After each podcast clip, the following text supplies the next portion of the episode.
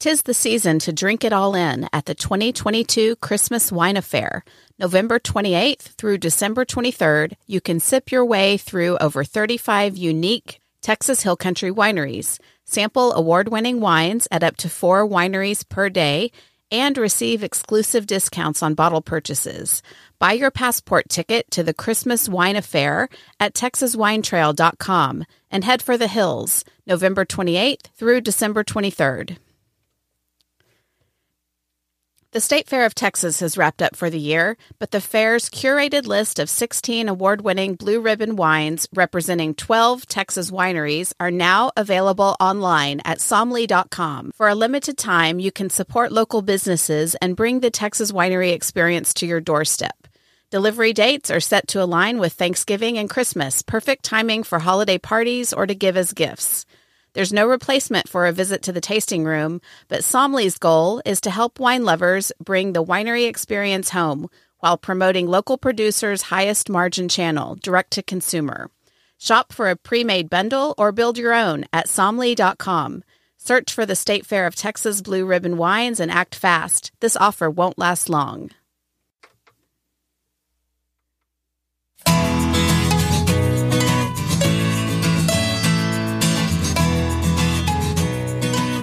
Welcome to This is Texas Wine. I'm Shelley Wilfong, a wine educator, writer, and Texas wine enthusiast. On this podcast, I share Texas wine news, interview the most important people in the Texas wine industry, and bring you the information you need to be a more informed Texas wine drinker. Thanks for joining me on this Texas wine journey. This is episode 53. Today, my guest is Lynn Majek, CEO of Majek Vineyard and Winery, outside of Schulenburg.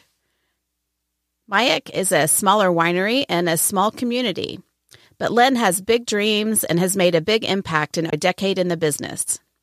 In Texas Wine News, I'll share information about how to purchase a mixed case of Blue Ribbon Texas wines, give the latest on two new AVA proposals, and more.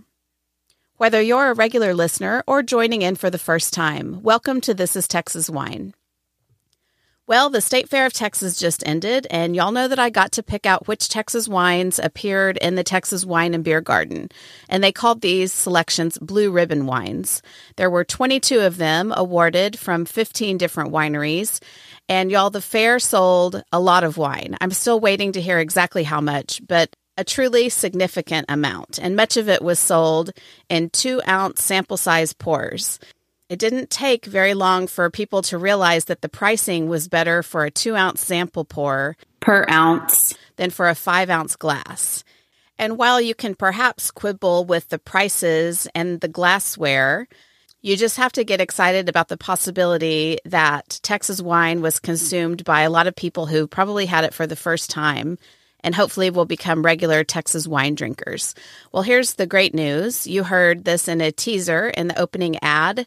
Many of the wines that were awarded blue ribbons are now available in a customizable mixed case. So I'm working on this effort with Somley, my most devoted podcast advertiser, and also with Wine Cub, and they're doing the fulfillment of the orders. And as I said, the case is customizable, which means you can pick just the wines you want, whether it's all red, all dry, or whatever. There are some bundles that you can purchase as is if that's easier for you, or develop your own custom case. And the pricing is retail pricing, not fair pricing. And there are no additional fees besides shipping. So this is happening truly for a limited time only. If you want your wine by Thanksgiving, you need to order by November 5th. And then there will be a second shipment date that's guaranteed to arrive by Christmas. And the deadline for that is December 10th. And so that is truly your final chance to order. Like I said, very limited time. So be sure to go to somley.com to get in on this great opportunity. And thanks to Eric and Sarah at Somley and to Jason and Carrie at Wine Cub for putting their technology and marketing operations plans together to get this done. So it looks like Texas will be getting a couple of new AVAs someday. Justin Scheiner of Texas A&M, the Texas Wine Growers Group, and several wineries have submitted an application for the Llano Uplift AVA. The application is filed with the TTB, otherwise known as the Tax and Trade Bureau, and this will potentially be Texas's ninth AVA. It will be nested within the larger Texas Hill Country AVA, which remember is the third largest in the entire United States. This proposed AVA is on the northeastern edge of the Edwards Plateau with elevations ranging from 800 to 2,000 feet. The area includes most of Llano and Mason counties and a few parts of surrounding counties. It even includes Enchanted Rock. Valerie Elkins is the executive director of Texas Wine Growers, and she says the Llano Uplift is one of the most special growing environments in the entire state of Texas. In addition to being an incredible repository of rare earth minerals, the area is deeply affected by the mountains and water that dot the landscape. In combination, this creates conditions found nowhere else and imparts specific qualities into the wine that show a true sense of place that is relevant only to this area. Creating better definition within the various growing regions of our state helps to better define Texas as a world class wine region. Valerie says that the application will now go through a review process and a period of public commentary, and it may be 12 to 18 months before a final determination is received. She also educated me about the key components of any petition, and these are to determine the boundary, the uniqueness of that area, and the proof that the area is commonly known as the name that you are choosing for it. Well, in addition to the Llano Uplift AVA petition, there's another petition being drafted by a separate group of Mason County vineyards and wineries. Their proposed new AVA will be called Hickory Sands, and Dan McLaughlin from Robert Clay Vineyards is leading that effort. Hickory Sands will be nested within Llano Uplift, which of course is nestled within Texas Hill Country AVA. When passed, Hickory Sands will be the first AVA to be approved based on GSI data. The rest are approved using hand drawn topographical maps. It will also be a non contiguous AVA, only the second in the nation. California's Mendocino Ridge AVA designation is the other non contiguous AVA. It's part of the Mendocino County AVA, and its boundaries are set by elevation. So you have to be above 1,200 feet above sea level to be part of Mendocino Ridge AVA. And that's why it's been nicknamed Islands in the Sky because the vineyards are high and they're often perched above thick fog moving inland from the Pacific Ocean. Hickory Sands will also have an elevation requirement, and it's even higher than that of Mendocino Ridge. So who knows what nickname Hickory Sands may end up with. So a lot's going on on both of these proposals. Dan says his application is just a week or two away from submission. And once it's accepted and the TTB calls it perfected, that means it goes on to the next stage. And TTB will probably be considering these two proposals together. Right now, Texas has eight AVAs. The first was Mesilla Valley AVA in far west Texas. It was established in 1985. Most of the AVA is located in New Mexico.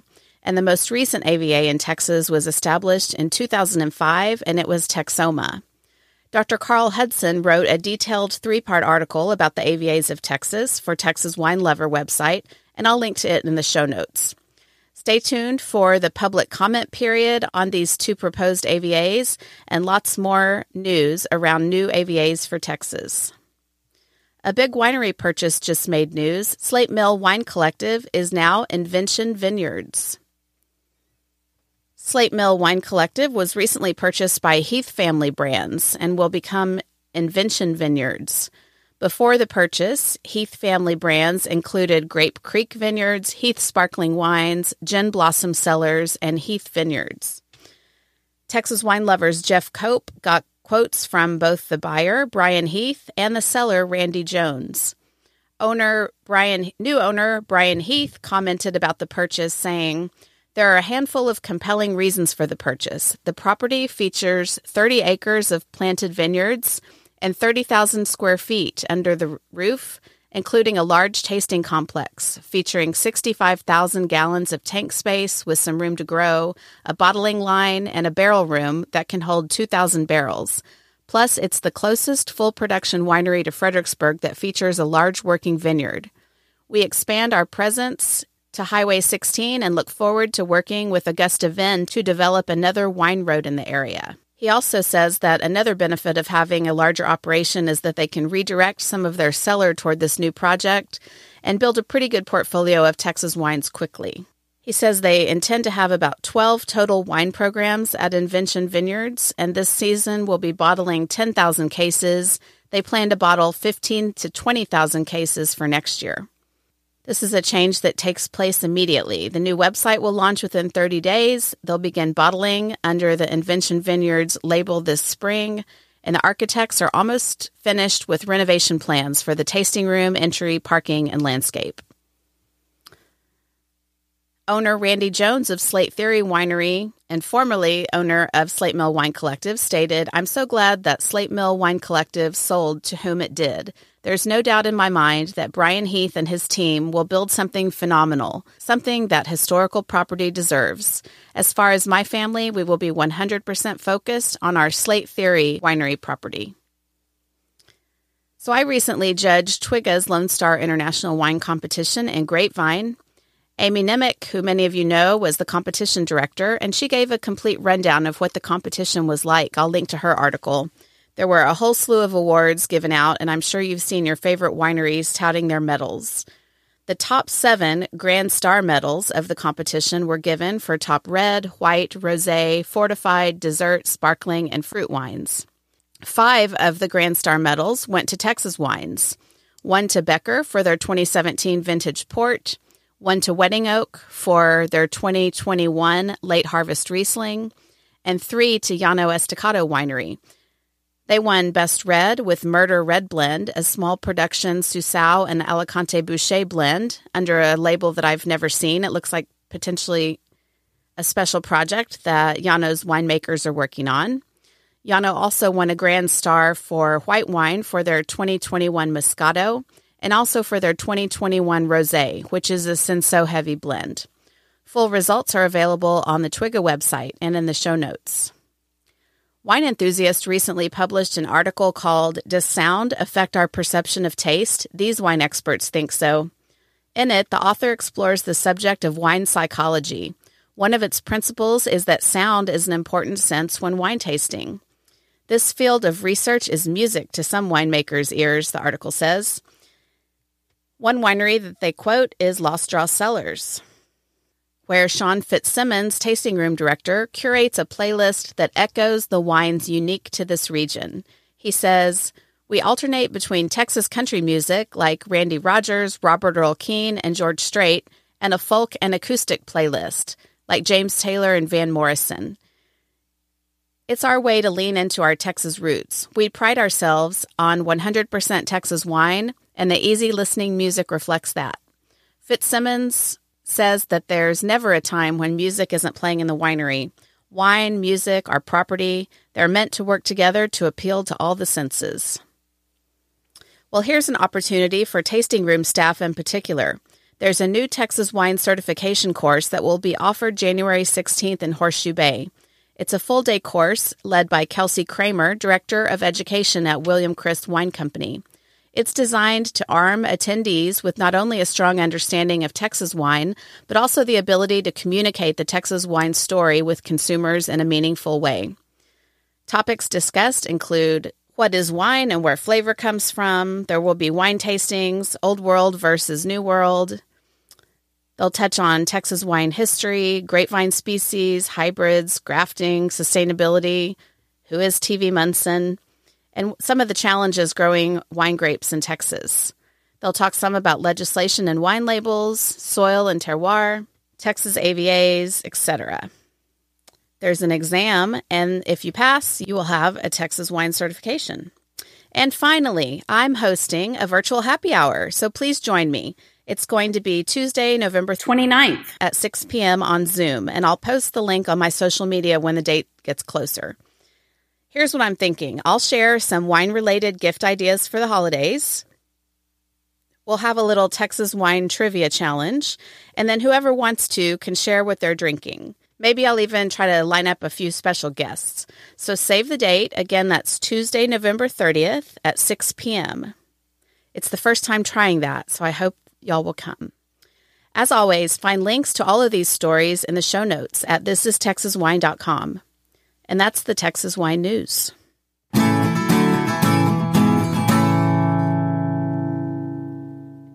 This is the point in the show when I often give a plug for Cork and Cactus, our B&B in Fredericksburg. It's also the spot in the show that's called a mid-roll ad, and I'm seeking new sponsors for this space and for the pre-roll ads at the top of the show for 2023. If your target market is Texas wine professionals, enthusiastic wine consumers, or just plain old Texans, we need to talk. Reach out to find out how to put podcast advertising to work for you. And now for our interview. Lynn Majek is CEO of Majek Vineyard and Winery, which opened its doors in 2014. Lynn has a corporate marketing background and shares what she's learned about how to build a brand and market a business. Anyone who's dreamed of planting just a small vineyard or starting a winery should take notes. Here's our conversation. Lynn, give listeners an idea of where you are located in the state. Thank you, Shelley. Happy to do so. We are located on uh, uh right off of I 10 between Houston and San Antonio, halfway um, near Schulenburg. So we are actually, our address is Schulenburg, but we're actually eight miles south of Schulenburg in a little ghost town called Moravia. And I understand that's halfway to everywhere. yes, That's it is. The town website says Schulenburg is halfway to everywhere, which I thought was That's clever. right. We're, we're halfway to Austin, halfway to uh, Corpus Christi, halfway to Houston, halfway to San Antonio. I guess it depends on where you start, but sure. and you have a background, I know, in corporate marketing, and you've found yourself in the wine industry, and you've been doing this a while. Can you talk about the the origin story of Majek Vineyards? Sure. Well, the short story of it is that about 10 years ago, 12 years ago, I had already fallen in love with the business. And I was going to the hill country um, and just absolutely loved the Texas wine industry. And so um, I was working in San Antonio at the time for AT&T. And the headquarters moved from San Antonio to Dallas. And so I was not mobile to Dallas. And so I knew I was going to get laid off eventually. So, long story short, um, after lots of drinking is our hilarious story. Um, I decided I could learn how to grow one thing. And so um, I went back and got that two year degree from Texas Tech in viticulture. I was in the second cohort of that class, of that program. Um, and after I graduated, I we planted in 2013. We opened the tasting room in 2014, and in 2015, I got laid off. Oh well, the timing was perfect, I guess, to start something new.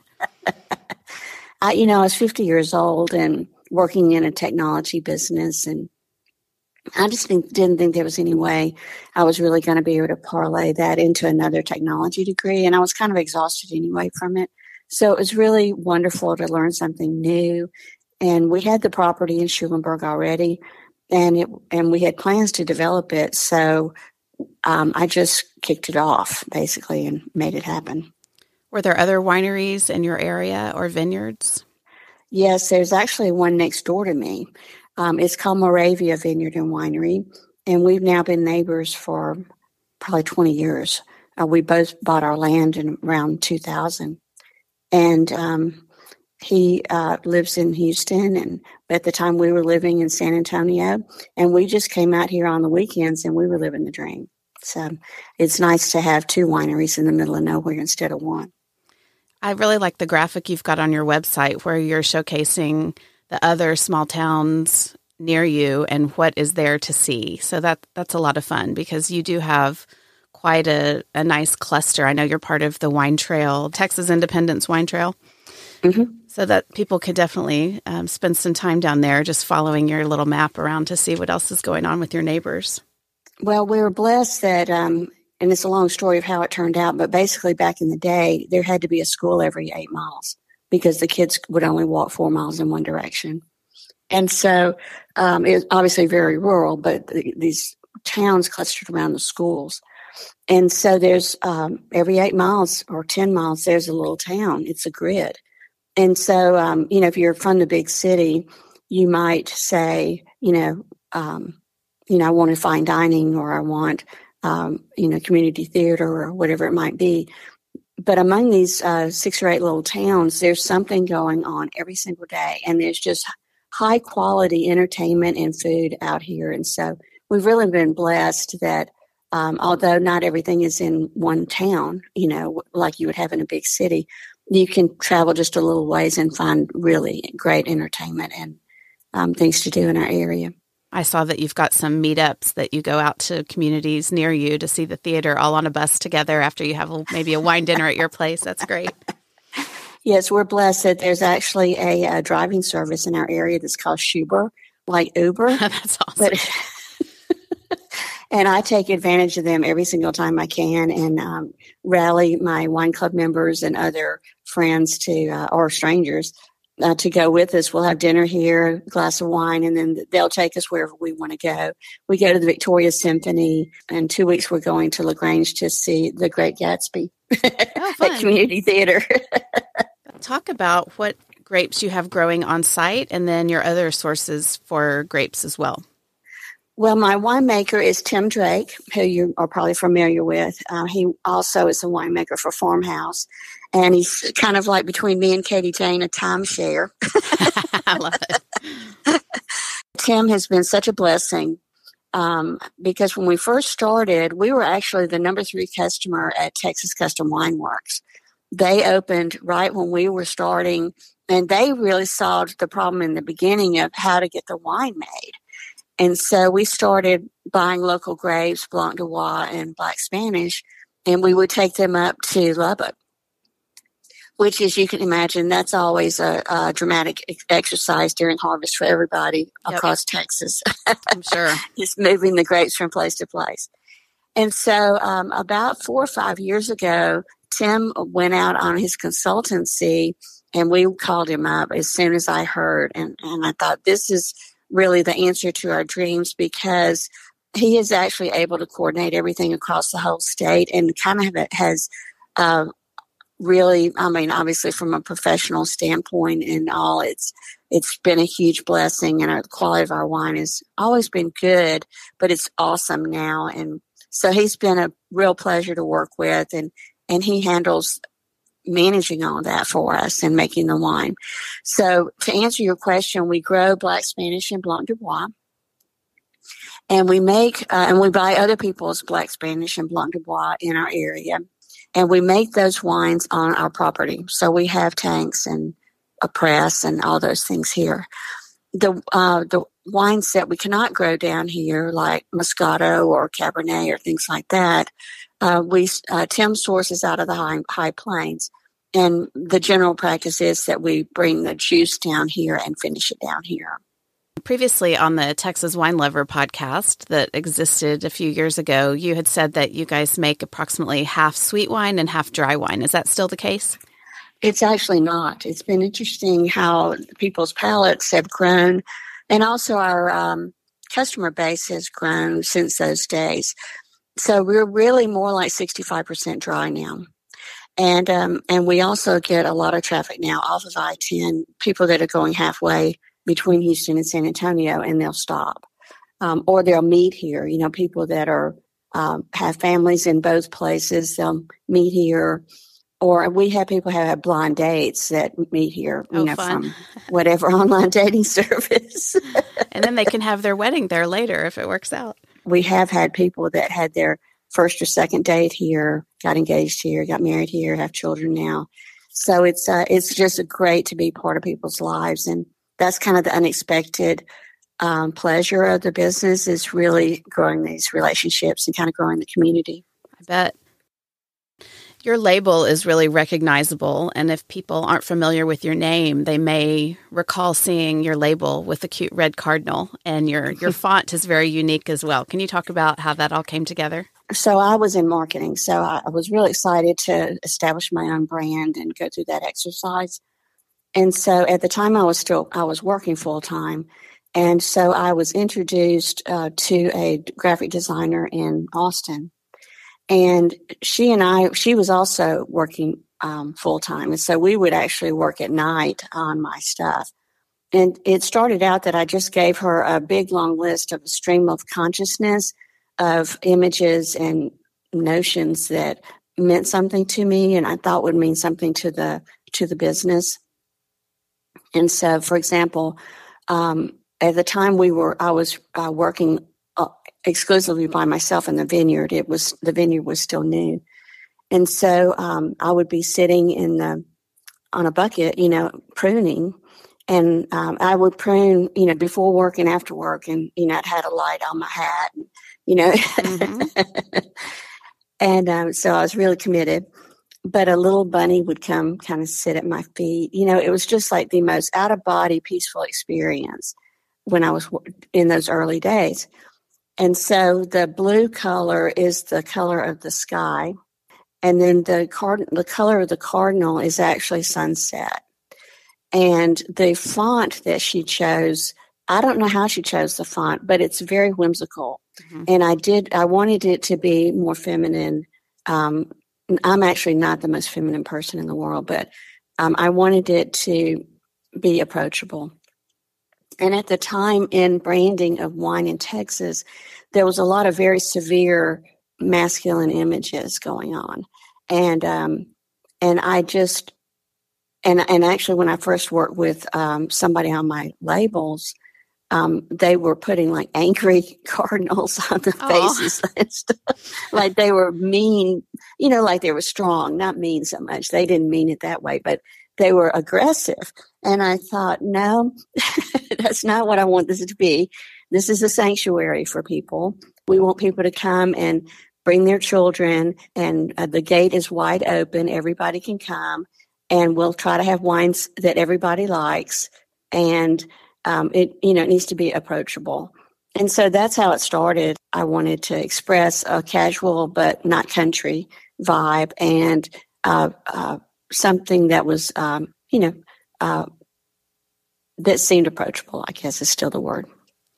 I think that you hit the nail on the head because that is the exact vibe that I get. And I think that it really carries over to that that theme of hospitality comes through in your website and, and social media too you have said that you're big on hospitality. So why why do you think your vision came to be a winery versus like an inn or a restaurant or a wine bar? What was it about you wine? Know, well, I um I when my neighbor put in his vineyard, we helped him. Um, at the time, you know, it was before 2010 and probably 2008 or 9. And um, I just loved the whole symmetry of it and the peacefulness of it. And it was hard work, but I was just in I was just in love with it. And and I still can't believe that we I can actually grow a crop and produce wine from it. That baffles me every single year. That because I'm I didn't have any background in agriculture. It just shows how things want to live. Mm-hmm. Yep. Um, I'm I'm naturally from a, um, I'm from the South originally, originally from Mississippi, and I uh, we I love New Orleans. Uh, in fact, we just came back. We go every quarter to um, you know rejuvenate our hospitality skills, mm-hmm. and um, I just love the idea of it's my um, it's my passion is to kind of serve people in that way. And so I you know, we we actually live across the street from the, I mean, across the driveway from the tasting room. It's, this is my home. And so, and I've opened my home to wine club members in the past when we didn't have it, when it got too big to have in a place, you know, we brought them in the house. So I just have that naturally in my DNA, the hospitality part. Um, it was very much indirect though, because when I, we were doing the um, design of the business, I just wanted a tasting room and, and in fact, I wasn't even sure I was ever going to make wine because we were using Texas Custom Wine Works. But it kind of grew, it evolved into wanting to take on more of it ourselves. And then when we, during COVID, when we had to close and then reopen at 50% capacity, um, I had to open as a restaurant. And so that was very much, I put that off as long as I could because I didn't want to take that on. It's much more complicated, more head count um, when you have a restaurant. But actually, it's been very profitable and it's been a great pleasure. So it turned out to be serendipity. Perfect. It looks like you've got a bunch of tasty bites on your menus, so that's that's nice. And yes, of course, we have a lot of fun planning that. Of course, wine is best with food, if you ask me. So it's a, a great opportunity, I imagine, to do some fun pairings and talk about wine and food together. We really enjoy doing uh, food and wine pairings. That's another thing that through the business, my knowledge has grown, and and I really enjoy sharing that. You you give the sense that you might enjoy mentoring and, and helping folks along and that you would be willing to talk to people who, you know, have questions about getting started in this business. What do you wish you knew when you started 10 or 12 years ago? Well, I went through the viticulture program, which was worth $10 million, right? Mm-hmm. So not only do they teach you, you know, the, the fundamentals, but they introduce you to everybody in the industry. And so that's led to so many friendships and people that mentor me through these times. So that's been a huge, that was a huge benefit. Um, and I do try to mentor other people who, who want to plant a vineyard or other things that they may want to do. But I think one thing I would not have done is I would not have bought as big of equipment. And I know that's such kind of a technical thing, but um, I think people are encouraged to buy as if you're building a 10 acre vineyard when I'm, I only have a one and a half acre vineyard. So there's things like that. I wish I had realized how the labor shortage in my area com- is a complexity. Mm-hmm. So there's technical things like that. But I will tell you that I never imagined the friends I would make and the um, pleasure that I have um, had. I mean, we will we'll have an event and and people just have a wonderful time and you know get out of the city for a day and spend time with us and it's just seeing their faces and their children's faces and everything it's just a huge blessing to know that we bring pleasure to people like that i never would have imagined that it had grown into what it has I know that I've got a lot of listeners that are putting tasting rooms in areas that are you know, outside of the high plains and outside of the hill country where you've got a ton of winery traffic.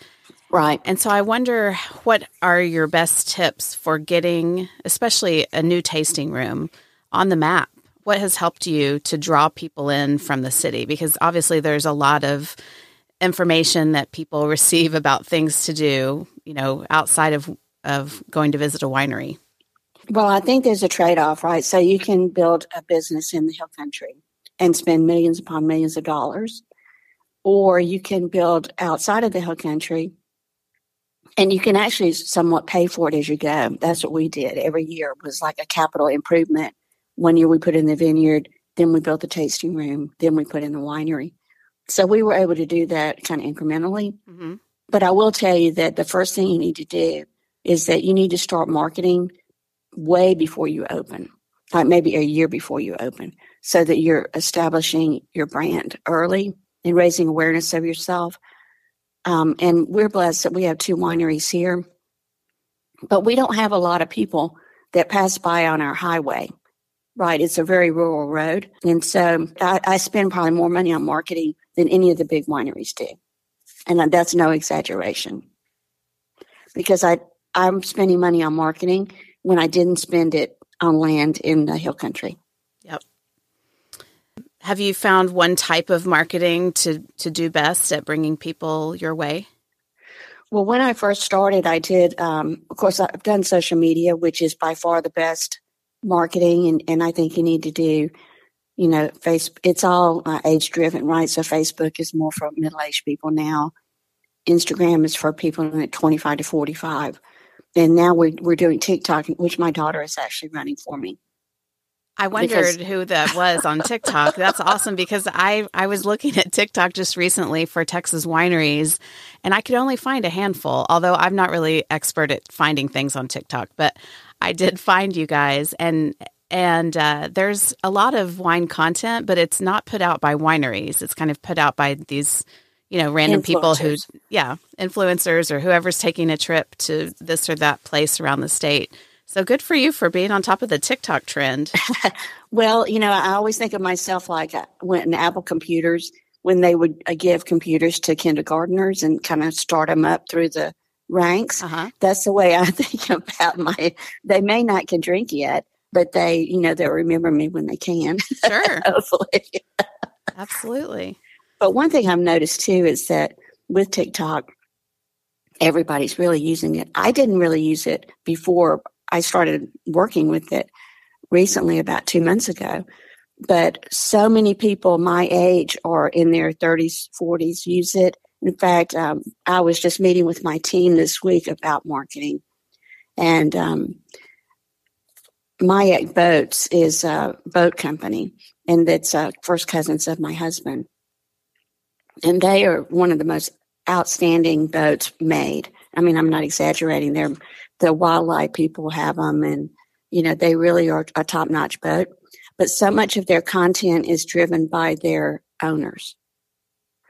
They don't even have to do any marketing because the TikTok is full of my boat TikToks about all kinds of things, and they're so good.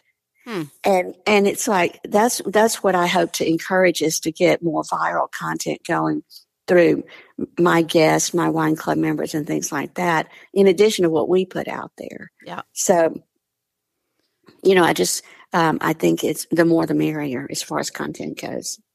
But I will say that people obviously should use social media because it's fairly free. Mm-hmm.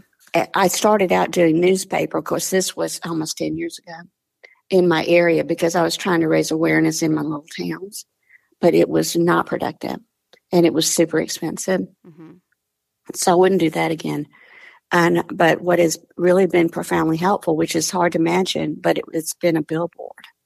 Oh. I have a billboard on I ten, and I get traffic from it every single day. Is that right? Yep. It took a while for it to start to because people don't just see a billboard and wander off there. You know, uh-huh. it takes probably twenty times to, for people to see it.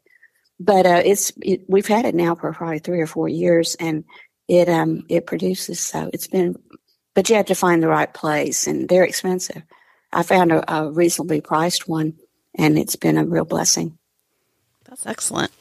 Wouldn't have thought of that myself, but it makes sense. I'm trying to think if I've seen other Texas winery billboards ever anywhere, and I can't think of any. Blue Lotus has has um, always had one on um, I-10 okay. outside of uh, Seguin. Okay. And um, so we passed theirs every time when we were uh, before we had the business, even when we were driving out to our property. And um, so he that put me, and I talked to Mike about it a long time ago and asked him if he worked, if it worked, and he said he wouldn't ever get rid of it. Huh. So I think you have to be near a major thoroughfare to make it worth your while. Yeah. But um, it's been good. Listeners might not know that there is a Facebook group uh, um, for women working in Texas wine. And that's where we first met at a virtual happy hour for that group. and uh. Law put that group together. And I know this summer you were part of a panel down in San Antonio where Jen Beckman has uh, rerouted 210, all about women in Texas wine. And Katie Jane, who we spoke of earlier, um, was on that as well, I believe.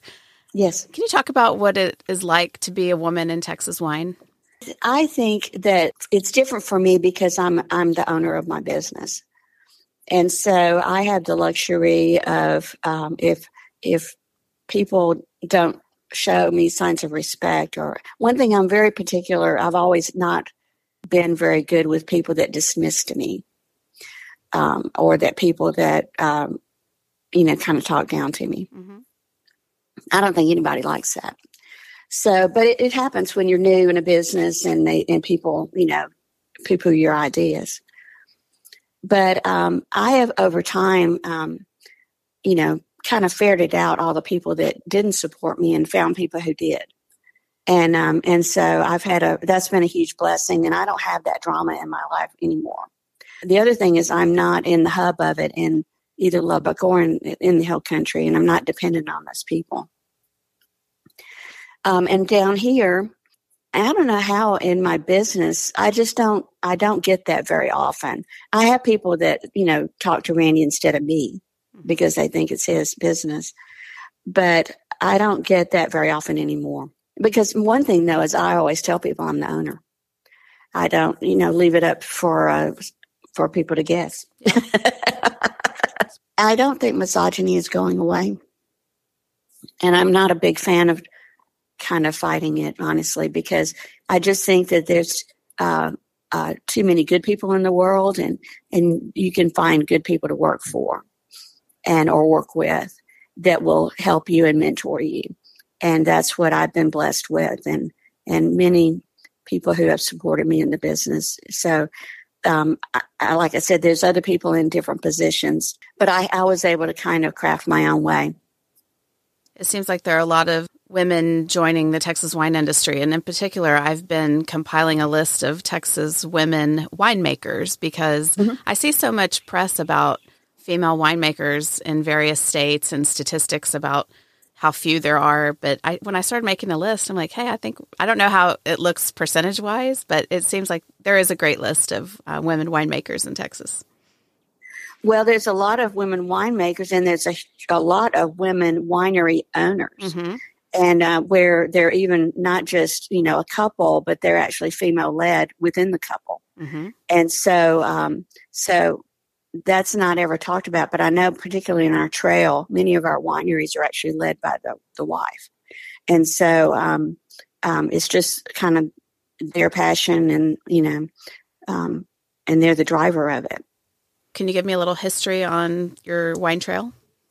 Well, it's called the Texas Independence Wine Trail. It's probably about 10 years old. It's older than we are. Um, and it consists of eight wineries that are uh, located really between 290 and I 10 past Sealy. So, um, cast iron is in Sealy.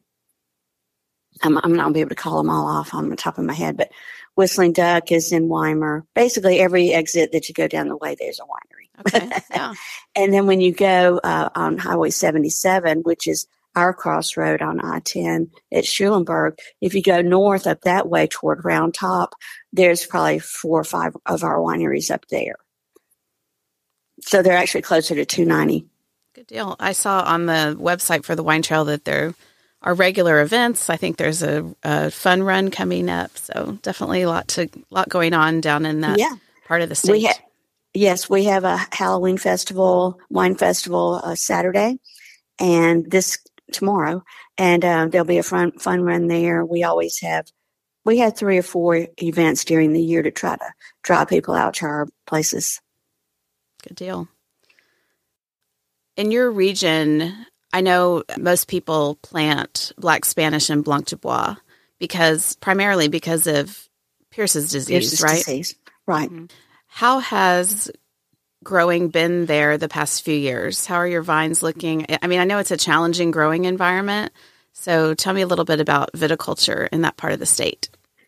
Well, I will say that I didn't say this earlier when um, when you ask about advice you would give, but I will say that we're seeing the impacts of climate change, and it's just been crazy.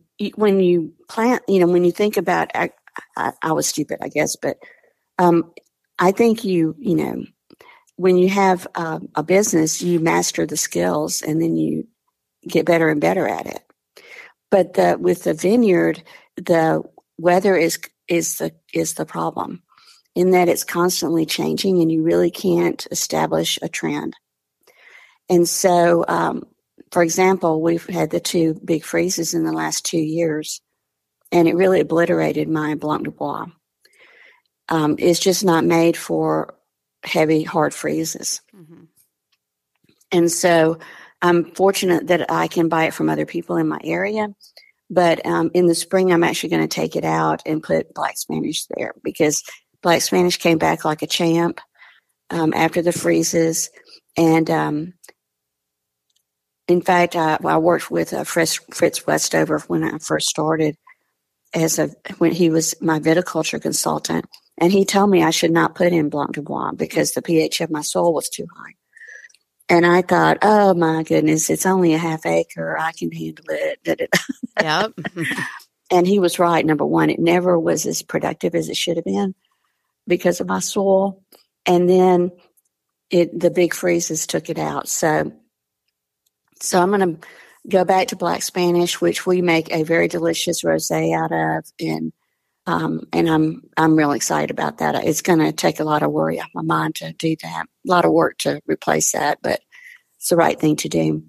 but the weather has been crazy and um, you know and we had the freezes then we had a year where it rained every single day then we have a drought you know it's just very unpredictable and all you it's like running an obstacle course you just try to hope you make it to the end so it's um, it's beautiful and it's when it when you do bring in the harvest it's a huge sense of accomplishment but it's not as uh, linear as I thought it was going to be. I thought, uh, you know, I'd get better and better at it every year. No. Vintage variation is uh, makes things challenging. I know.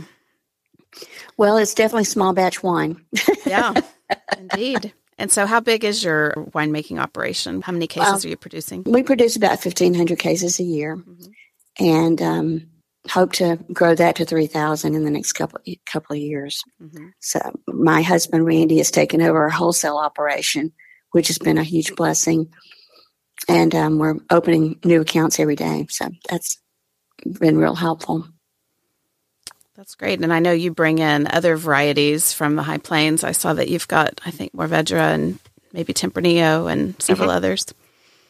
Yes i try to have something for everybody. That was one of my uh, you know how um, I had a bunch of kind of credos when we, or you know, mission statement when we first started, and part of it was coming out of a regulated environment with AT and T, was that um, I was so used to having to um, fight to get anything done. I mean, which everybody does in a big business. That when um when I said I opened my own business, that the answer to a customer question was always going to be yes. And I empowered my my team to to make that happen for the customer because I didn't want people driving 100 miles and then us giving them grief over whatever, you know, whatever little rule we thought. And so we don't have very many rules. Um, the other thing is, um, I said that if somebody's going to drive 100 miles to visit us, they will have a damn good glass of wine. Yes. And so I've always worked with a professional winemaker, um, with Mike Sipowicz in the beginning at Custom Wine Works, on to Tim now. And that's an extra expense, you know, having that, um, doing doing that, obviously. But you know, I do not have any worries about the quality of my wine, and I'm very confident when people drive up that we'll have something for them. And so we build our portfolio so that we have dry, sweet, red, and white. You know, it's, it's almost like an assortment plan because I used to be a buyer before I was in marketing. And I was a buyer at Dillard's. And so we'd have an assortment plan and you'd have so many pants, so many skirts, some, you know, like that. Mm-hmm. And you'd be ready for whatever the customer might need. And that's the way I look at my plan is that I've got a great dry white, I've got a great dry rosé, I now have five dry reds that are all fabulous. You know, that's what how I look at it is that it's it's got its buckets and we fill the buckets. You know, when people come, like I said, how horrible would it be if you drove that and you didn't find something you loved? Right. Or if you turned up your nose at someone who said they wanted a sweet wine or, you know, whatever. Well, you know, I'm in Czech country here, Czech and German country is, is uh, where the Czech trail is I 10. And so when people say, you know, they don't want to serve sweet wine, I think that's rude. people want sweet wine. And first, first of all, it has a reason for being from a food pairing standpoint, too. But people, you know, that are young drinkers or beer drinkers, they start by drinking sweet wine. And so we've got really good sweet wines, and they are harder to make than a dry wine because you know it's you don't want it to be cloyingly sweet. It still has to be balanced and um, yummy. Yep. So I think uh, that was the first thing. As we started, we were guessing, and we were half sweet, half dry in our portfolio. And over time, um, it's more to be more dry because that's the customer we're getting now. Mm-hmm. But I've got four delicious sweet wines and um, two dry. I mean, two white and two red. And um, I'm ready to, um, you know, for those people to come and have a nice afternoon here too. Well, I can't wait to come down and have a damn good glass of wine. That's my job. Thanks, Lynn. You can find Majek Vineyards and Winery on the socials at Majek Vineyard. That's M A J E K Vineyard, including TikTok. They're serving up damn good glasses of wine Wednesday to Sunday. Six.